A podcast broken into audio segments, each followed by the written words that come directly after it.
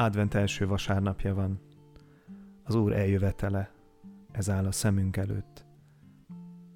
Ez az eljövetel azonban még nem a karácsonyi eljövetel. Az advent eleje az nem fenyő illatú. Ha fölidézzük a vasárnap evangéliumát, akkor Jézusnak egy kozmikus, egy nagy, egy mindent beteljesítő eljövetele tűnik a szemünk elé. Jelek lesznek a napban, a holdban és a csillagokban.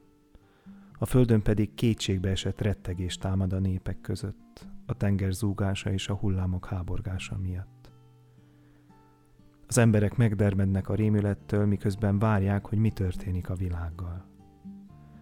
A mindenség összetartó erői megrendülnek. Akkor majd meglátják az emberfiát, amint eljön a felhőkben nagy hatalommal és dicsőséggel. Amikor mindez beteljesedik, nézzetek fel és emeljétek föl fejeteket, mert elérkezett megváltásotok.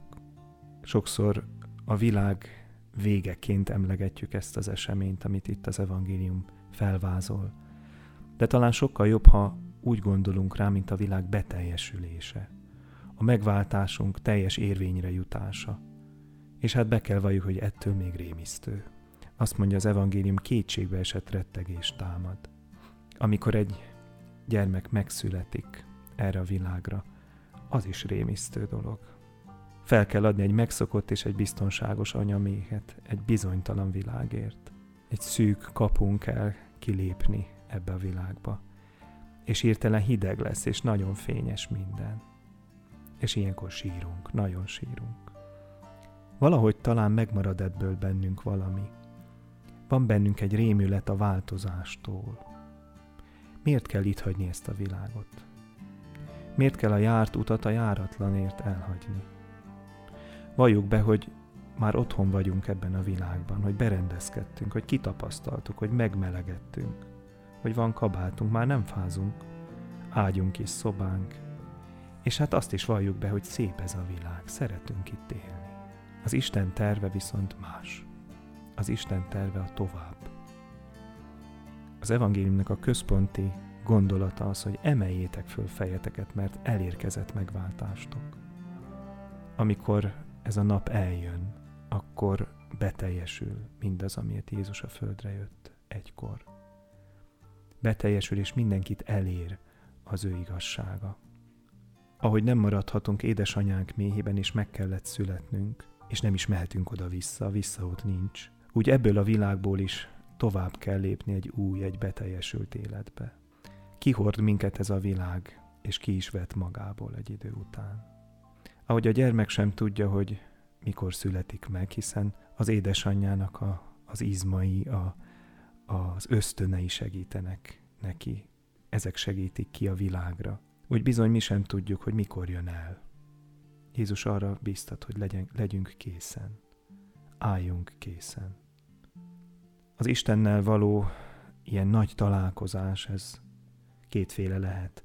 Az is lehet, hogy egybeesik a világnak a beteljesülésével, hogyha még a mi életünkben bekövetkezik. Nem tudhatjuk sem a napot, sem az órát.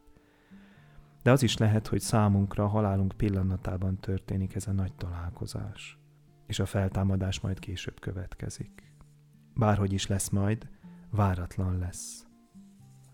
Egy alkalommal egy burgellandi kolostorunkba járva, megakadt a szemem egy míves inga órán. Egy ékes latin felirat díszelgett rajta, ami azt kérte, hogy az ember egy kicsit tanulmányozza. Így hangzott a felirat, una ex his erit tua.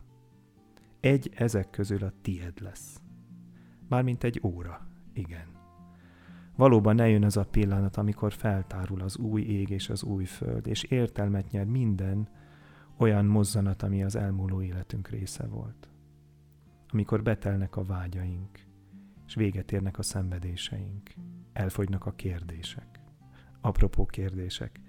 Nagyon kedves történet számomra Jedlik Ányostól származik, tőle jegyezték fel, hogy amikor a halálos ágyán elbúcsúzott az őt körülvevőktől, akkor azt mondta nekik, megtérek a teremtőhöz, és megtudom, mi az elektromosság. Nem vonjuk kétségbe azt, hogy a tudományos kutatás is egy tudós ember számára nagyon fontos, hogy a kérdéseire ilyen formán is választ kapjon, De talán a sorrend az még fontosabb. Megtérek teremtőmhöz. Az utolsó nap örömme érje minket a földi életben vagy a halálunk pillanatában, nem csak annyi lesz csupán, hogy nem sóvárgunk már semmi után, hogy az érdeklődésünkhöz mérten már mindent tudunk, és nem fáj semmi. Sokkal többről van szó. Nem földi paradicsomot várunk, hanem mennyeit, mennyei örömmel. Önmagunk maradunk, de mégis valahogy addig átléphetetlen határok omlanak le.